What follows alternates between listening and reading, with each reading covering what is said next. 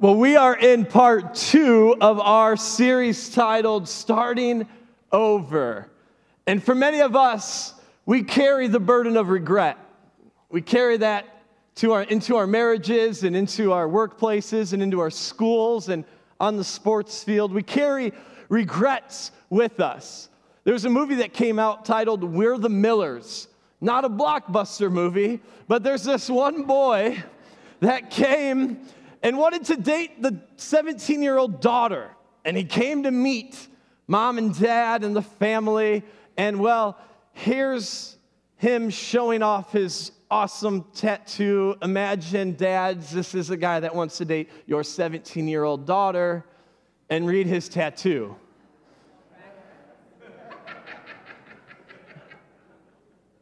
I'll give you a minute if you don't get it.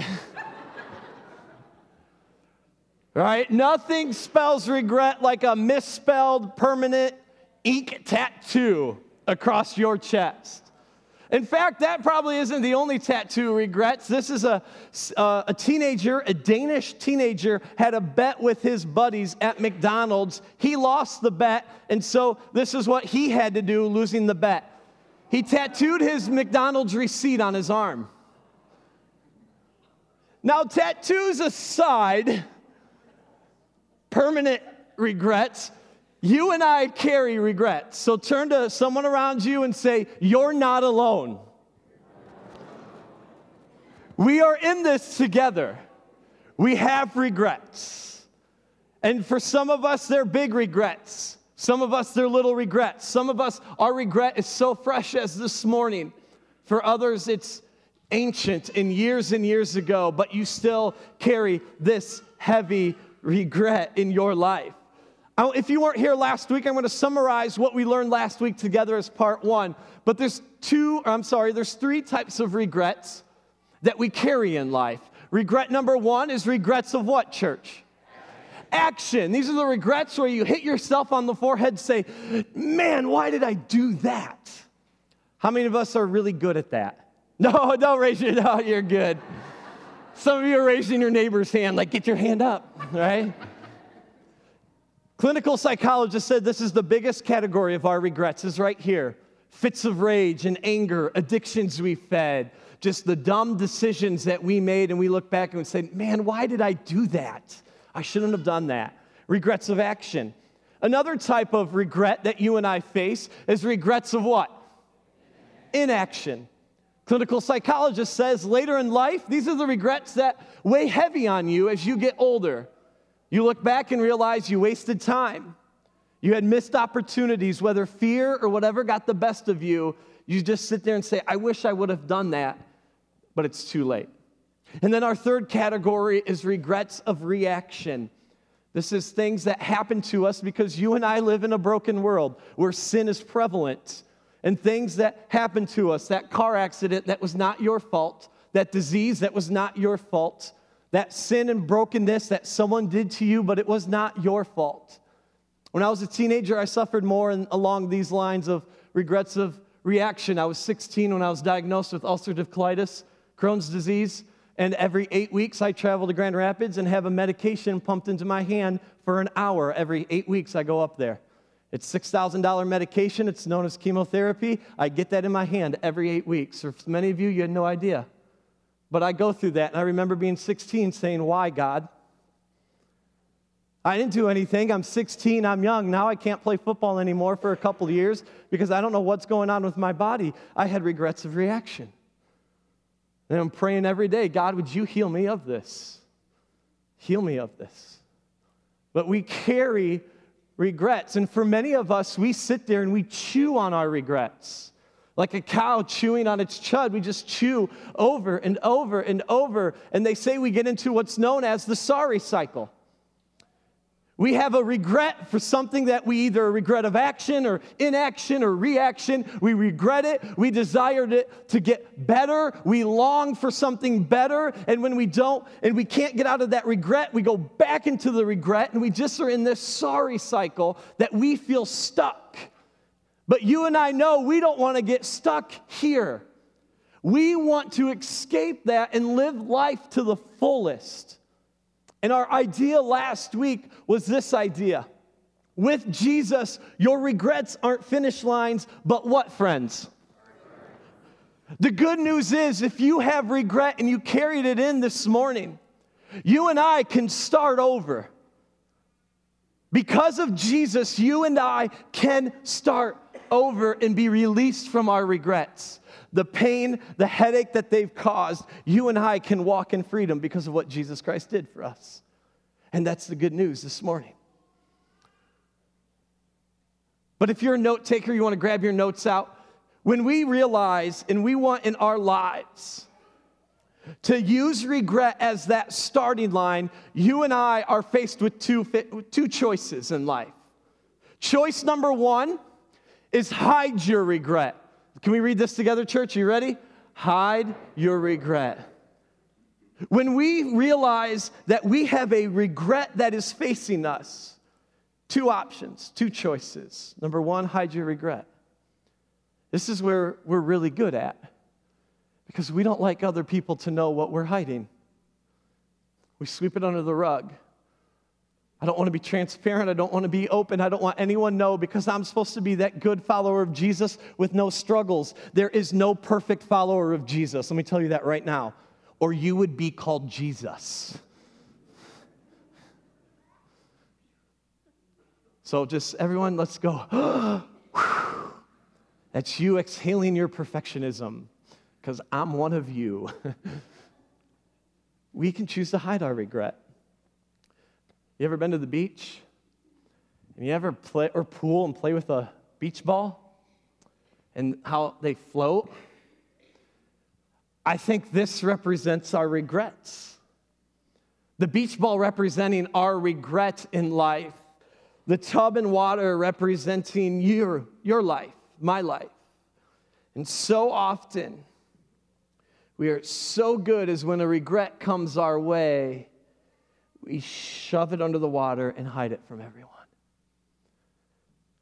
That business opportunity that came your way. You remember the last time you failed and you're kind of, do I do it again? Do I not? No, no, I'm going to hide this regret because I remember last time I tried and I didn't, and I can't tell anyone I'm a failure, so I'm going to shove it under the water and just hold it there. And then on Sunday morning, when you ask, hey, how are you doing? I'm going to say, oh, I'm fine. I'm fine. Everything's fine. My family's great. My life is great. I have no struggles. I'm fine. When in reality, you've got one hand burying that beach ball, and you know in your heart you are not fine. And this paralyzes us.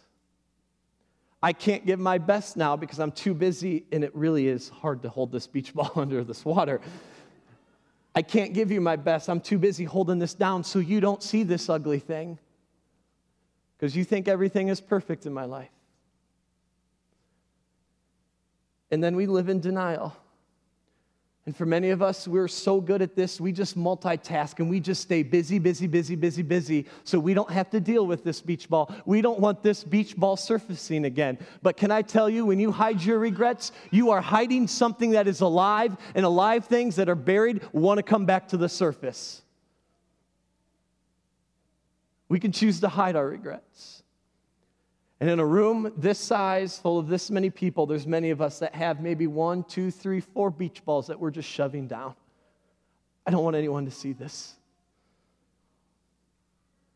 So we're going to this morning look at a character by the name of David in the Bible. So if you got your Bible, if you have your phone or tablet, turn with me to 2 Samuel in the Older Testament, chapter 12. We're going to start right at verse 1. 2 Samuel, chapter 12 as you turn there. This is David. This is the king that was known after God's own what? Heart. If you grew up in church at all, you knew that this is the guy that loved God. This is the same guy that was the shepherd boy that went on the battlefield and defeated the giant called what? Goliath. You know this boy. Even if you're not a follower of Jesus, you've probably heard David and Goliath. You've heard this story before. And David is now king. He's the second king of Israel. King Saul's gone. Now King David is reigning in the nation of Israel.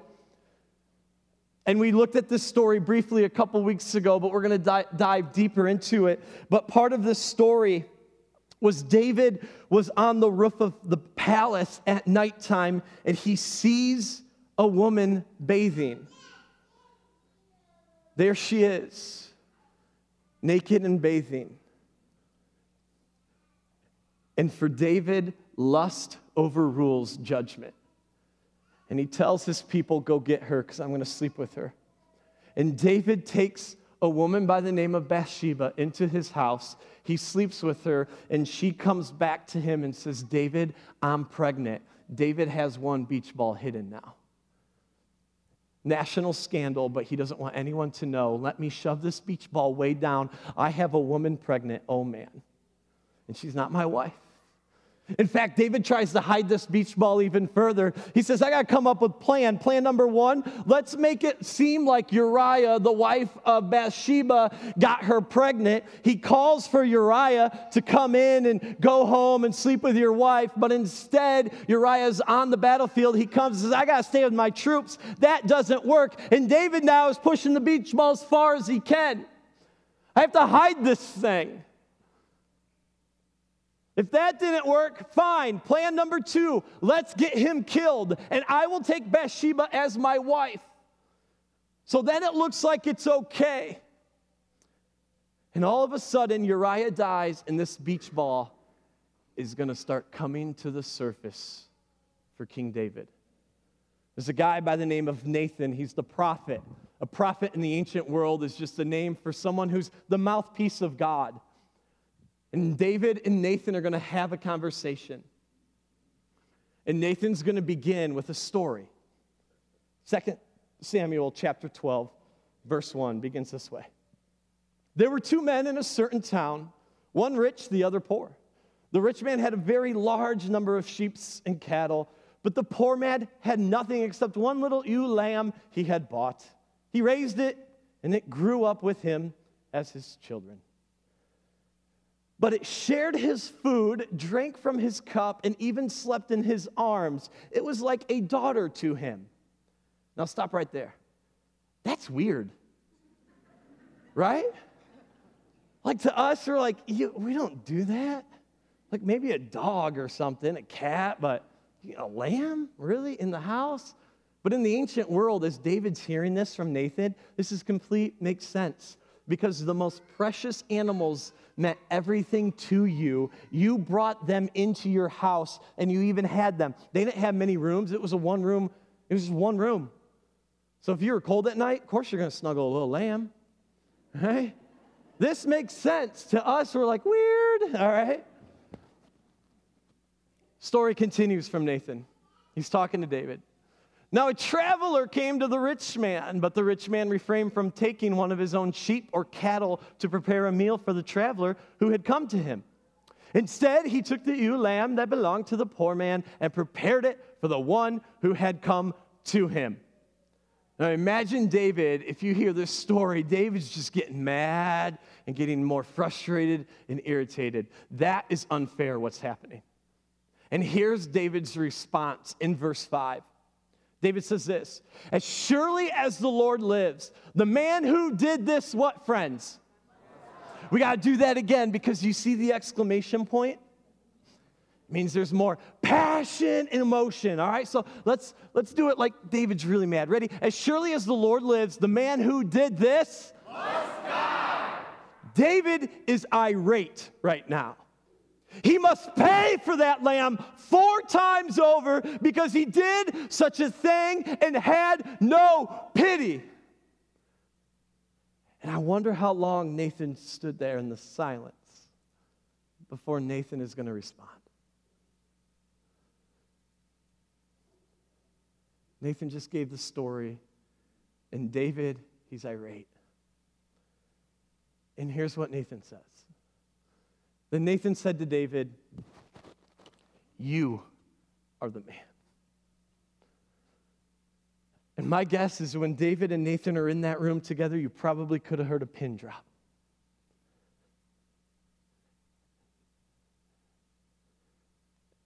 And David, as irate he was in that story, his response to Nathan, because David Nathan's going to come and share, God told me everything. God told me you slept with her and had an affair. God told me you're a murderer and had her husband killed purposely. God told me your hands on the beach ball trying to hide this thing, and I'm here to bring you truth. And David's response to Nathan then David said to Nathan, I have sinned against the Lord.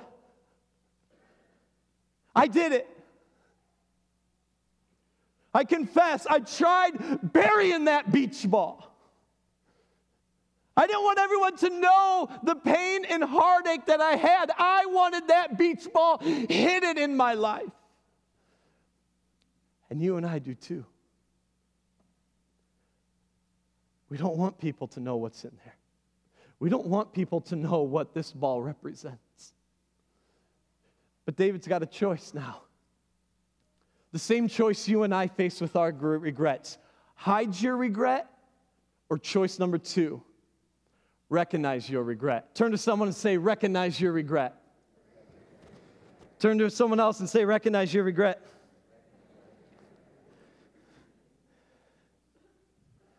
David recognized his regret. David says, I've sinned against you, God. I did.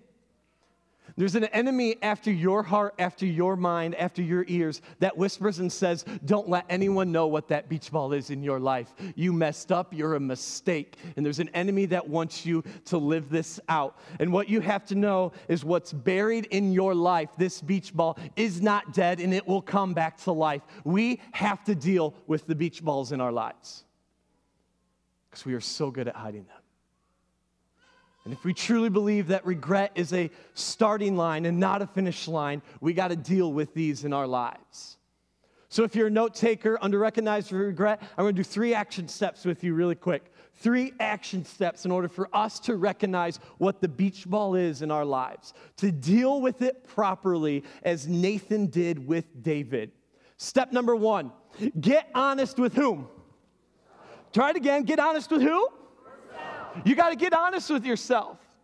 And for many, that may be very painful because you don't want to go back and relive those memories. You don't want to go back and remember how you were abused. You don't want to remember how you were neglected as a child. You don't want to remember the bankruptcy or the credit cards you maxed out. You don't want to remember the times where relationships were broken because of fits of rage or the, addictions you felt. You don't want to remember those. But it's still there, it's just buried. We got to get honest with ourselves. And listen, what happened in the past is in the past. Start living forward. And so many of us, we're walking forward in life, but our eyes are still on that regret back there, and we're trying to move. We have to get honest with ourselves first. Second is this get honest with who? One more time, get honest with? We got to get honest with God. We get honest with ourselves and realize, yes, this beach ball did happen in my life. And yes, I have been trying to shove this thing down and down and down, and it wants to come back. But I got to get honest with myself and I got to get honest with God. As David said, I have sinned against the Lord. We got to come and confess, God, I've done that as well. I need your forgiveness right now in my life. I have to get honest with you. And your heavenly Father knows your heart. He knows your hurts. He knows your pain. He knows that you are suffering and it hurts so deeply inside. Tell Him. That's how relationships work, right? One talks to the other, the other talks back. They ever, oh, that's how marriage works too? What? That's how any relationship works. We got to get honest with ourselves and honest with God and come and just confess what's happening. And then their last action step is get honest with others. Get honest with who? Others. Listen, David needed Nathan. Because if David went on living, this beach ball stays deep down, and God can't use everything he called David to be. We need each other to give us that accountability, to walk through life together and just say, I have messed up. I just need to get honest with someone. I've been honest with myself, I've been honest with God. Now I just need to talk to someone just to make sure I'm headed in the right direction, in the right path. To wrap up, I have pondering this message this past week, and I started to cry during it, right? I never used to be a crier, but then you have kids and you become like a sobbing baby sometimes. and I was, I, I, finished this and uh, I just had this he- heavy burden. Like, I want us all to just be able to start over because that's the life that God called us to. And I, I ran across this picture and I started to bawl because one word came to mind freedom. It's freedom. We're too busy over here shoving down the beach balls that we don't want other people to see. Yet God is calling us to this life when Jesus says, I've come to give life and to give life abundantly or life to the full. You and I have to realize this is what God is calling us. Not to sit over here and play with beach balls and get more beach balls and try to push them all down. That's exhausting. But we need to know that God wants you rescued from your burden. Not just for you to stay over here and hide it. God wants you what, church? One more time. God wants you from your burden. Why don't we live this way? I love what Jesus says in Matthew 11. Jesus says, Come to me, all who are heavy burdened, and I will give you what? Rest. Because some of us this morning, you've been shoving the beach ball far too long. And this is exhausting for you. Jesus went to that cross for you to be rescued. You want to start over? Don't hide. Don't hide this thing this thing that what this beach ball represented has happened to you, or you did it, or someone did it to you. It's there. Let it come up and let's recognize it. And then let's tell it, you have no authority and power over me. Because the God I serve has rescued me from that. This morning, we're going to have movement. We're going to celebrate communion together. Three stations, two up front, one in the back. And then we'll have two stations here at the altar for you. And if you need help with communion and you can't make it, just raise your hand. We'll have an usher come and deliver you the elements. At Radiant Life, you don't have to be a member, but a follower of Jesus to partake in remembrance of what Jesus did for you. The cross that He went, hung there with all your burden and all your regrets on Him.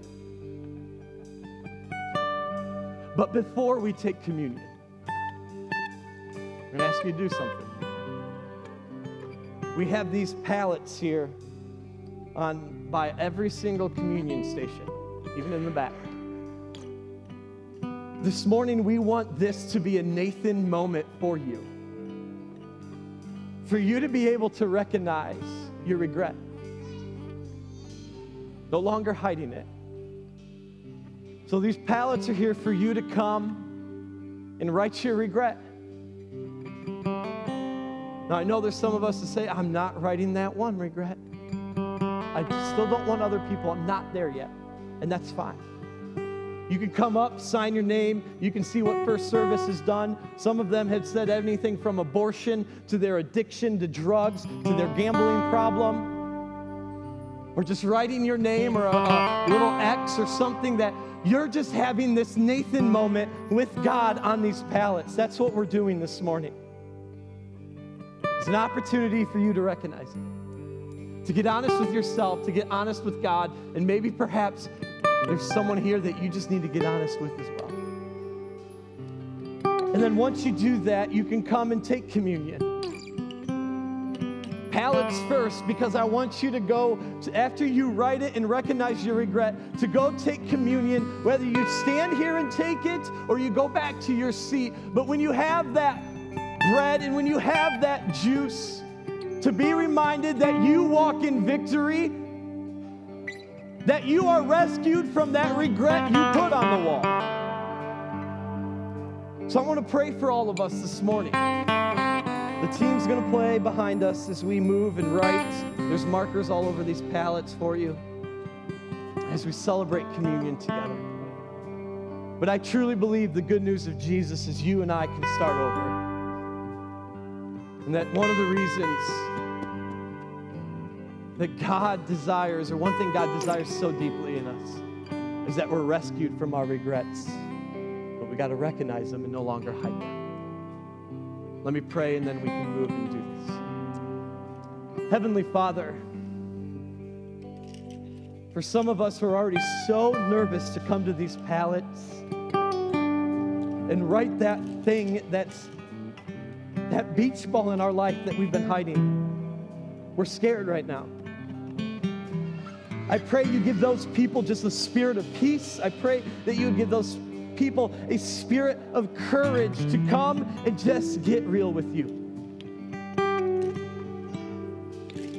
I pray for every single one of us that when we partake of this communion together,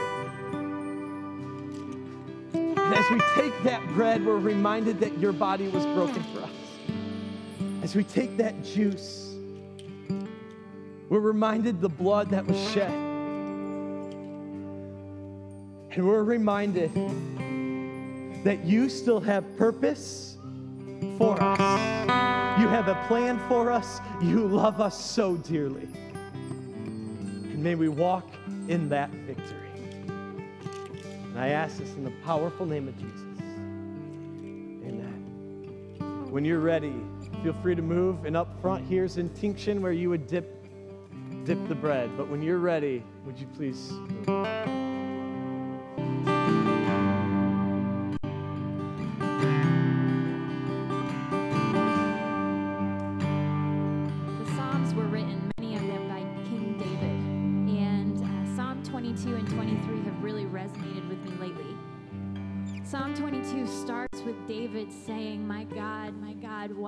Abandoned me. He's in this pit of despair. He, he goes on to say, like, I have cried desperately for you day and night, but you haven't answered me. He goes on to continue to say that his strength is gone. He's like a well that's dry. But some point, at some point, he trades his sorrow for joy. I love that line in this song. Trade your sorrows for joy. And he had confessed to the Lord what he had done. And then he started to praise. He just praised God for who he was and what he'd done. And then we read Psalm 23, and this is what he writes The Lord is my shepherd. I have everything I need. He lets me rest in fields of green grass and leads me to quiet pools of fresh water. He gives me new strength. He guides me in the right paths. Even if I go through the deepest darkness, I will not be afraid, Lord, for you are with me. Your shepherd's rod and staff, they protect me. And you prepare a banquet for me where all my enemies can see me, and you welcome me as an honored guest and fill my cup to the brim. I know that your goodness and love will be with me all of my life and your house will be my home as long as I live. Now, if a man like King David, a man who was said to be a king after God's own heart, a man after God's own heart, if a man like him who went through something like he did with Bathsheba, if a man like him can be made new and given new strength, I think that's a hope to us. that we can be made new and given a new strength no matter what it is we wrote on these pallets. God is the same God as the God who met David all those years ago. Isn't that encouraging? I pray that we walk out this morning in that truth, knowing that no matter what we wrote down, we don't have to live into that, and that does not define who we are and who God has made us to be and what He's called us to do. I hope you're encouraged by that this morning. Now, for those of you who don't know me, my name is Patricia. I'm the creative arts pastor here at Radiant Life. And at this time, we are going to do our offering. So, ushers, you can come forward. Uh, now, when you walked in this morning, you should have received a piece of paper, and at the bottom is what we call a connection card. If you didn't get a chance to fill that out, if you would fill that out really quickly, um, just on one side, just uh, how, how can we connect with you, and on the other side, how can we pray for you and your family? And if you would put that in the offering plate when it passes by, that would be awesome. But if you're new here, you just hold on to your connection card and you can bring it to our cafe and you can prick up, pick, prick up. You can prick up a free drink on us. so I want to pray for the offering. And I want to pray for you. And pray that God meets you, whether you're in that moment of God, where are you? or whether you're in that place of, God, you are good and I see what you've done in my life, or whether you're in that place of, okay, I just, I just put my regret out there and I need you to meet me. He is your shepherd, and He will meet you and He will refill you. We pray. Jesus, we come before you this morning truly amazed at the gift you are to us. And we thank you that we can be remade and that we don't have to live into our regrets. We thank you that there's life beyond that. We thank you that you meet us even when we think we're in a place that we can't be met. God, I pray for this offering. I thank you uh, just for the faithful giving of this church and for the hearts who are willing to go over and above to see you meet other people who don't know you. We praise you for the 313 people that have come to know Jesus this year. We pray that you would continue to meet us, that you would continue to use this offering to further your kingdom, and that you get all the power and glory because, God, you are good and you are moving and you are making us new. Help us. Help us to be honest with ourselves, with you, and with one another so that we can truly live like you and share your love. We pray all of this in your Son's victorious name. Amen.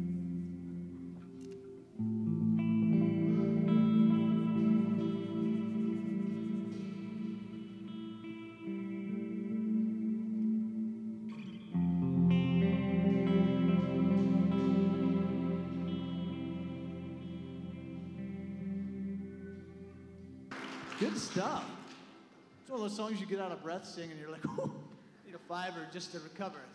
Hey, we serve a God who is victorious. I don't know if you've ever read the end, right? Sometimes you go ahead and you look at the end of a book and it kind of spoils the ending.